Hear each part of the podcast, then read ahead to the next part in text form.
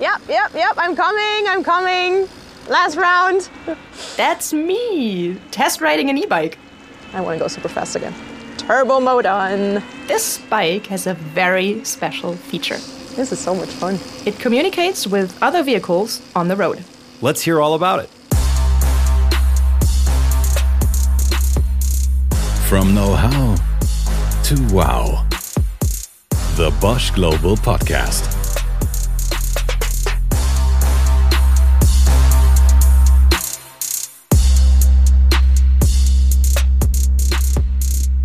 Hey, it's Geoff. At Melena.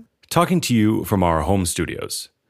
But let's put us in a different place. Can we have some background ambiance, please, Sylvan?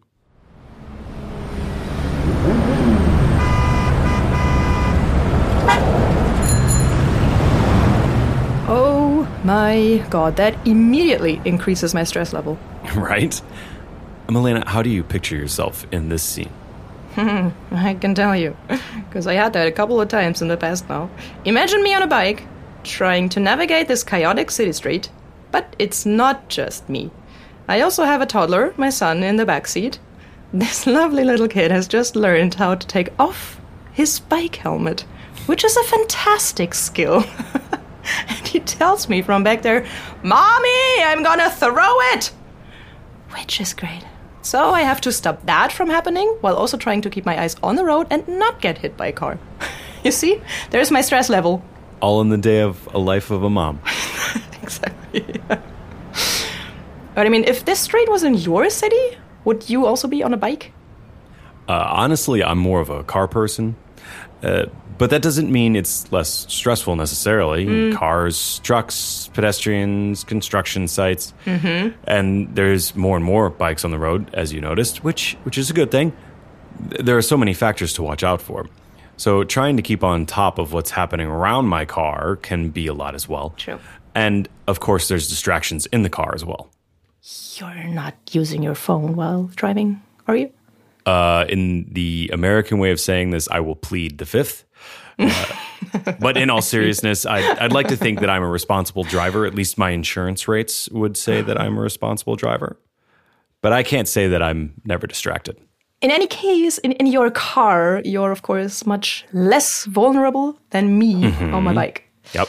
And maybe it's because I have a little passenger on my bike nowadays, but I really feel like traffic has become more tense where I live. What's it like in Chicago? Well, I can tell you exactly what it's like. Uh, not based on how it feels, but based on the numbers. Mm-hmm. The city of Chicago puts all crash statistics on the web, and you can actually play around with the data. So let me tell you what you want to know. Oh, that's interesting. Um, give me the number of crashes. Is it going up or down? All right, let's see. Uh, so last year in twenty twenty-two, the Chicago police registered uh, quite a number of crashes, uh, one hundred eight thousand. one hundred eight thousand in Chicago alone? Yes, um, but actually that's down compared to the pre-pandemic phase. In twenty nineteen, we had one hundred eighteen thousand crashes. Okay, wow. And uh, to get a little more precise now, what about crashes involving bikes? That is also down by quite a lot, actually. Really? It gives me the number of people involved in crashes with bikes. two thousand nineteen was two hundred sixty-four thousand people. And three years later, in twenty twenty-two, it's two hundred thirty-four thousand people. So a reduction of thirty thousand people, which is, you know, something like two percent. Even though more bikes are on the road now, I'm sure. And do you know why the numbers are down? Nope. I think something called Vision Zero plays a role in that. Ah, wait a sec. Vision Zero. I think I heard of that before. The idea comes from Sweden. It's simply the goal to eliminate all traffic fatalities.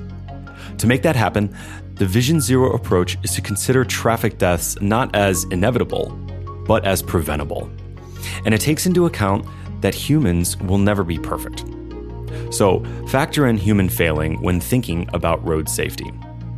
With Vision Zero, road safety is viewed as a public health issue.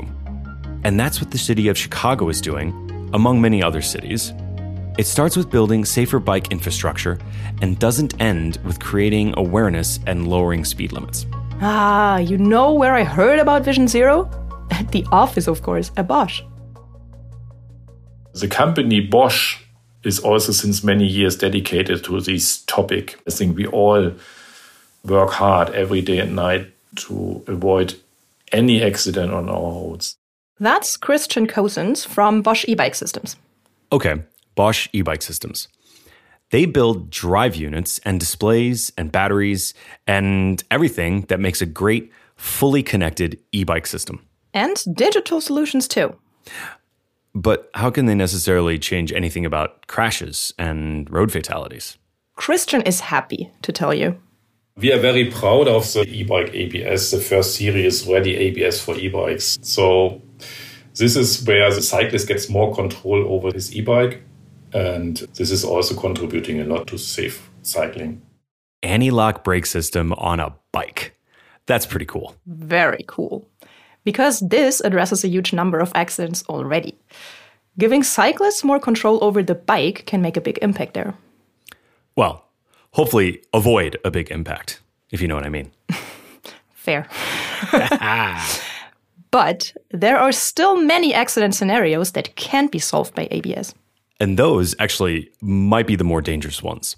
The ones where serious injuries and even fatalities can happen. Christian and his team started by looking at accident statistics. But, well, I'll let him tell the story. It started actually with a safety strategy, with a safety paper, with an investigation where we looked into accident statistics, but where we also uh, did a user survey and tried to get some kind of a feeling why cyclists or why people who are not cycling are not cycling because they, f- they feel unsafe. So what is it? Why they feel unsafe? And this is what we wanted also to, to understand. What did they find? Regarding the accident statistics, when you map crashes, you can see that there are some hotspots. That's similar in any city, probably. You can address that by smarter infrastructure. But there are also a lot of crashes happening all over the place. We definitely see the necessity to address also the other places where accidents are happening, yeah, where we don't have intelligent infrastructure. So that's why we strongly believe that connected bicycles can play a major role in making cycling safer. Connected bicycles, of course. I recently went to meet Christian and some of his colleagues in Kusterding on the outskirts of Stuttgart, where they showed me a prototype of such a connected bicycle. So, time for a test run. What do you want me to do? Give it all. So we're here today at Bosch eBike Systems to test a very cool new safety feature for e-bikes, well, bikes in general, I have to say, and cars. And I'm, I'm super excited because I'll get the opportunity to to really test it, test it live, be on the bike, be in the car, and yeah, really see and experience uh, what, what that feature does. That feature, it's called V two X, right? Correct. Vehicle-to-anything communication. When we specifically talk about a bicycle being connected with cars and infrastructure, we are calling it also B two X, so bike-to-anything communication. We'll explain it a little more later, but first, let's experience it, because that really blew me away. First, I took the car driver's perspective. That's my perspective, basically. Mm-hmm. Okay, thank you very much. So we'll do the in-car experience first. Getting into the car, I'm in the back seat. We have Christian right in front of me. Yes. um, we're in a parking lot, which is in general like a tricky situation for everyone in, in traffic, right? Because it's kind of hard to have an overview over what's going on. Oh, and we do have fantastic weather conditions, mm. right? That makes it even harder for a car driver to see anything. It's raining rather heavily at the moment. Oh, yeah. I'm glad that we're uh, in the car, not on the bike right now. okay, okay. So we're starting. The car is starting. We're moving forward. So the first use case will be the lane departure assist. Yeah. So we are, just imagine we are standing alongside the road and we are parking and we are just hopping on the car and we want to leave. It's raining, we have to make a move, yeah, we, we are busy. Yeah. So the car is currently blinking, mm-hmm. and the bicycle is coming from behind. Okay. And you see, did you see the icon and the tone? The there was tone? It already, yeah. Yeah, this was it already. Of course, we did not see the icon. So what happened here? So as the car was backing out of the parking spot, the beep was alerting the driver that there was a bike on a collision course. And the little icon showed up on the dashboard at the same time. So you couldn't see the bike. Uh, I mean, the, the driver, in this case, could not see the bike. But the car somehow could? Somehow. How does it work exactly? Is it sensors? Is it, is it cameras? Is it both? This is what nowadays all the cars have, these cameras and yeah. uh, radars and, and uh, ultrasonic then. sensors. Here we are, we are having a complete different technology. This is based on connectivity. So cars can talk to bikes and bikes can talk to cars mm-hmm. directly. So there is a, a communication between the bike and the car. And based on that, the car knows where the bicycle is exactly. So th- there is a bike coming from left, Helpful, and yeah. the H M I tells, watch out, there is a bicycle yeah. coming, yeah, to create awareness. That sounds pretty cool. And uh, Christian said H M I there, and that means human-machine interface.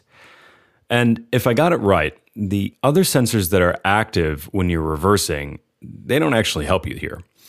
The camera, the distance sensors, they only detect objects that are already behind the car. A bike that's approaching quickly from the side may still be far away when I put the car in reverse. But with this V two X communication, the bike tells the car, watch out, I'm coming your way. Spot on. It is up to five hundred meters where the communication already starts. five hundred? five hundred meters where the communication already starts. So the car starts to communicate with the bike, receive information, from and, the, and it is assessing. Of, yeah. assessing. Certainly, there, everything can happen in that distance. Yeah. Yeah? So it's it's under observation, but no action taken yet. So only when it really comes close and it becomes a danger, then the system starts to alert and to create awareness. Okay, wow. The car algorithm is calculating, based on own information, a collision potential. Then it comes up with a warning concept. Okay. And we can imagine that later on, when this solution is even more robust, that the system is also maybe even braking, or, like in the lane departure use case, is not allowing the driver to move. And yeah, it's already impressive how connectivity can improve the visibility of, um, of bikes. Uh, wait a second. I'm pretty sure we heard a wow there. Can we have the jingle, please? Wow. Wait until you hear how it works. So as you heard, the bike and the car are talking to each other. They are connected and they are exchanging information. Information like, I'm a bicycle, or I'm a car. I'm at this location currently. I'm driving with that speed in that direction. And let's say, as a system on, a, on the bicycle, we are now receiving that information from all the vehicles around the bicycle. Then we can build up a map which is carrying all the different data points from the vehicles around me. You can see this as dots on a map around myself, around my own position, with some arrows attached to these dots indicating the direction of travel. And the length of this arrow may be indicating the speed of travel. Of course, this is just to illustrate what's happening inside the system. That map is not actually displayed on the e-bike screen. That will be super confusing, I think. And now there might be the situation that these two arrows, so my own one and the arrow of a vehicle nearby, might cross each other. So this might indicate a potential collision. Okay, uh, now I want this. I'm going to need to get V two X in my car. Maybe you already have it. Some car makers integrate it already. Bike makers, not so much. So right now, some cars can communicate with some other cars that are outside of their field of view and perhaps avoid some car-on-car collisions. But there's a lot more potential. Well, you know, I listened to the previous episode that you and Shuka hosted, and you talked about something similar, the, the chicken and egg problem. This technology is only making sense if almost everybody is using it, or some kind of critical mass of use is coming. But almost no one builds it into their product so far. That's exactly the problem here. How to get manufacturers of vehicles of all kinds to adapt V two X. And this includes really everything. Cars, bikes, scooters, trucks, buses. Only if every vehicle is connected, the single participants within the transportation system will benefit. So you mentioned Vision Zero earlier. That could actually be a driving force behind adoption. There is an increased urgency to reduce traffic deaths. And Geoff, Christian particularly points to the situation in the U S, where you live. We see, and this is really unfortunate, that in U S A, the number of fatalities are increasing since two years in a row. This is an unfortunate fact. And if I go back to my statistics here from Chicago, I can actually see the same thing. I said earlier that the number of crashes is down, but the number of fatalities actually goes up. This is terrible and not looking good for Vision Zero. This is an alarming situation in the U S American market. And the U S Department of Transportation is calling for action. This has never happened in history with this strong intent uh, to really change the situation and to counterstrike this development. The U S Department of Transportation issued a call for action to push the industry to launch the V two X technology in order to, to unlock the promise V two X always gave to the society. So V two X always promised to bring safety to the mobility system. And this is where they now ask the industry, hey, you always promise this, now it's time to deploy. You see, the technology has been around for a while. It's been in development for a number of years now, actually. So it's ripe for development on the road, in the vehicles. We as Bosch eBike Systems want to make sure that in that momentum, bicyclists and bicycles as such are not forgotten.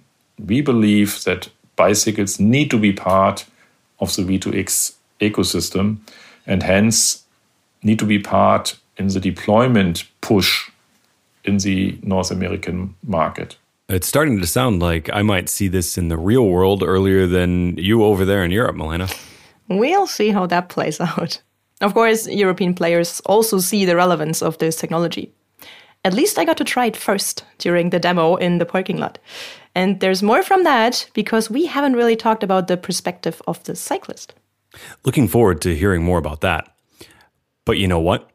Direct communication between bikes and cars is actually nothing new, even from a distance and even overcoming obstacles blocking the view.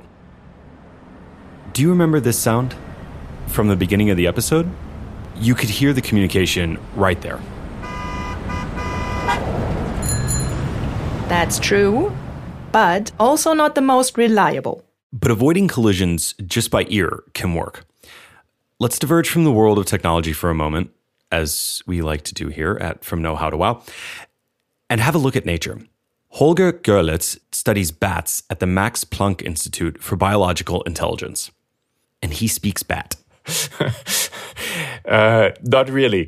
What we can do, like if you just make a funny uh, sound with your lips, like these kind of sounds, that contains a lot of ultrasound and to some extent sounds a little bit like the rustling noises that an insect would make when it's walking around on the floor. And for some bats, it's really attractive. Famously, bats use ultrasound for navigation. So really high-pitched sounds that the human ear can't hear. Mm, it's called echolocation, right? Mm-hmm. They listen to the reflections of their calls, and that helps them orientate themselves. Is that right? That's right. But that's not all. They also do have communication calls by which they talk to each other, as we do. So mother, pup, males and females, and so on. How is this relevant to V two X or to B two X communication? Well, bat-to-bat communication also uses inaudible signals that carry a lot of information. Inaudible to us, at least. In the simplest case, they convey information. I am here, and I am moving in this direction. And we do know that bats listen to the calls of other individuals. If one that, for example, is very successful in hunting and emitting its typical hunting sequences, this will attract other bats. Or vice versa, if there are too many bats at a given foraging spot, other bats will fly away because it's just too crowded. So they know how many bats are there and what they're doing. Fantastic. That is indeed kind of similar to B two X communication. Well, it is B two X communication. It's it's bat to anything communication. That's a second dad joke. uh, come on, that was a good today. one. No, but you know, during my demo in the parking lot, it was just one car and one bike communicating with each other. But in a real-world scenario, all the vehicles within a certain radius would communicate with everyone else. And I don't think we've mentioned that. Each participant sends out a new signal ten times per second. Hey, that's the same for the bats. Chuk, chuk, chuk. And they go like this. About ten calls a second. Each call just ten milliseconds long. So it's sweeping down from higher frequencies uh, to lower frequencies. Chick, chick, chick, like this. And if they fly closer to an object, that could be a wall during landing, but also when catching an insect, they will make those calls even shorter and many more, like up to two hundred calls per second. Chick, sounds like this at the end to us. That's true for most of the more than one thousand four hundred different bat species. Some use other strategies. So how well does that work in a crowded environment where there are a lot of individuals all sending out their signals at the same time? Holger says their collision warning is not perfect. Yes, they do collide, also depending a lot on the context. So you might have seen those typical emergencies where hundreds, thousands, millions of bats emerge from caves and they're all flying together. So we do see collisions there, which don't really hurt them because they're flexible enough, right? But it must be extremely challenging to echolocate in these kind of conditions. And they do echolocate, they, so they call. We don't really know how much they can perceive and what kind of information they do get in this situation. So probably their spatial memory will help. The fact that they all fly into the same direction just prevents collisions because they're not flying against each other. But we also do have recordings of, say, around ten bats flying in circles in a cave, which is also a very complicated situation because all the cave walls are reflecting echoes and there are still not many collisions. I'm about to become a real bat fan here. That's very impressive. Maybe to steer us back into nerdy techie territory though, how does Holger get those recordings? How does he research bats? I'm not going to let you off the hook for the bat fan comment. That you, you know what you're doing to me right there. It's cruel. But back to Holger. Both in the lab and in the wild, he collaborates with scientists from Israel and Denmark who have developed little bat backpack full of technology. They have tiny computers that we can put on the back of bats with microphones, with G P S, with accelerometers, magnetometers, and we can really fly with a wild animal and for the whole night record its behavior. If it's flying up, down, how fast it's flying. We get each echolocation calls and we even hear the echoes that are coming back. And based on this, we get fascinating insights. We hear calls and the echoes, but also the extraneous sounds. So we hear, for example, if a cricket is singing, and we have then data seeing that the bat is homing in on those song of the cricket. Then we see in the accelerometer that it's landing. We hear the chewing sounds when it's when the catch was successful. So it's fascinating what kind of insights we get there.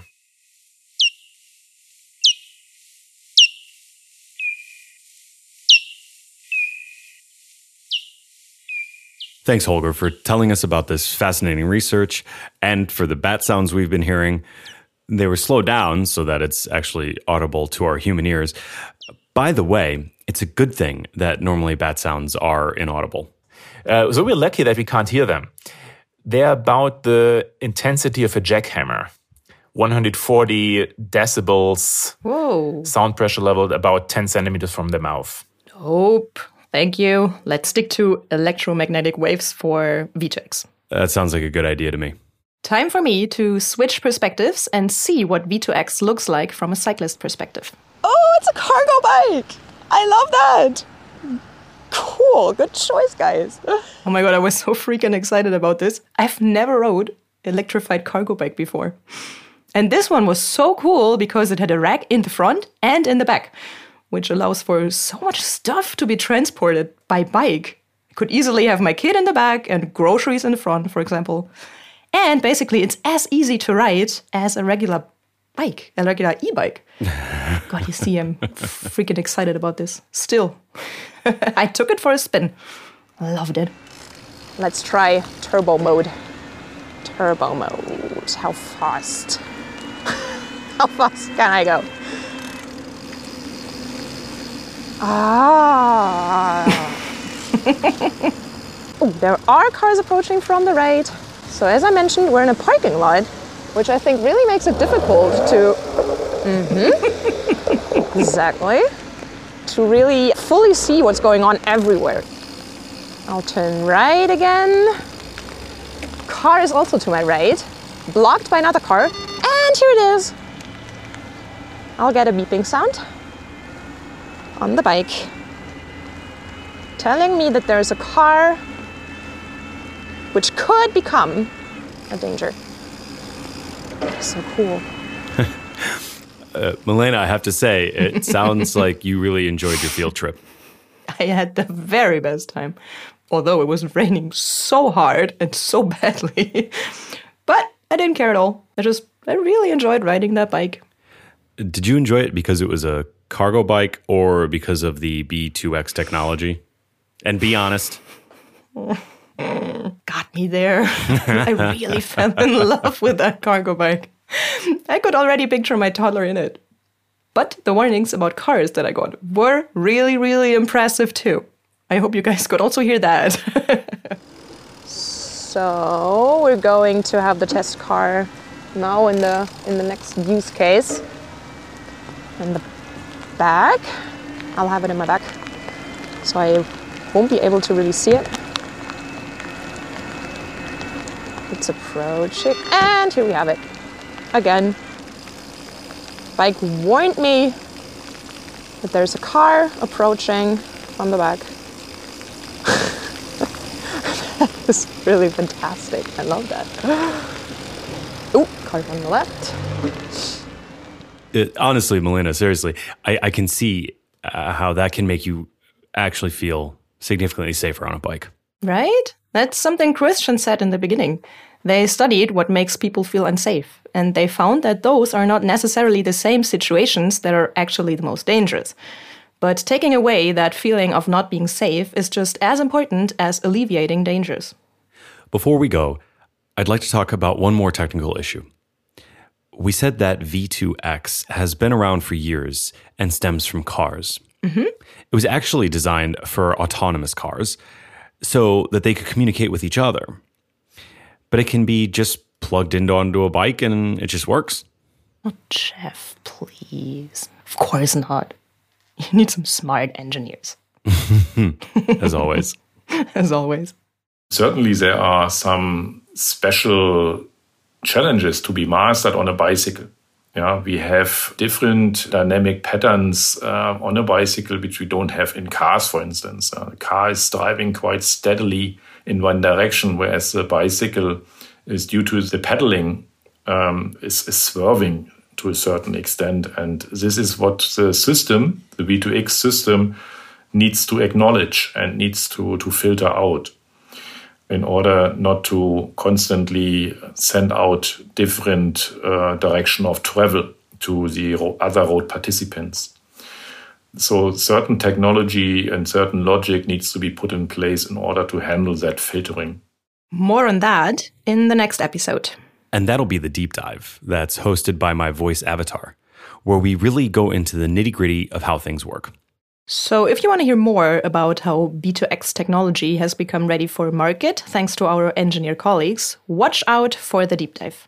I think it's great that after decades and decades of new safety systems in cars, some really smart safety technology now also becomes available for bikes. It's much better than a reflective vest, isn't it? In addition to attempting to be visually recognized by other participants in traffic, you're announcing yourself digitally. You become digitally visible. Safety first. Yep. I'm going to go check if my car has V two X or not. Talk to you soon. Bye, Geoff. Bye, listeners. And if you don't mind, tell a friend or two about this podcast, would you? Thanks. Bye, guys. From know-how to wow. The Bosch Global Podcast.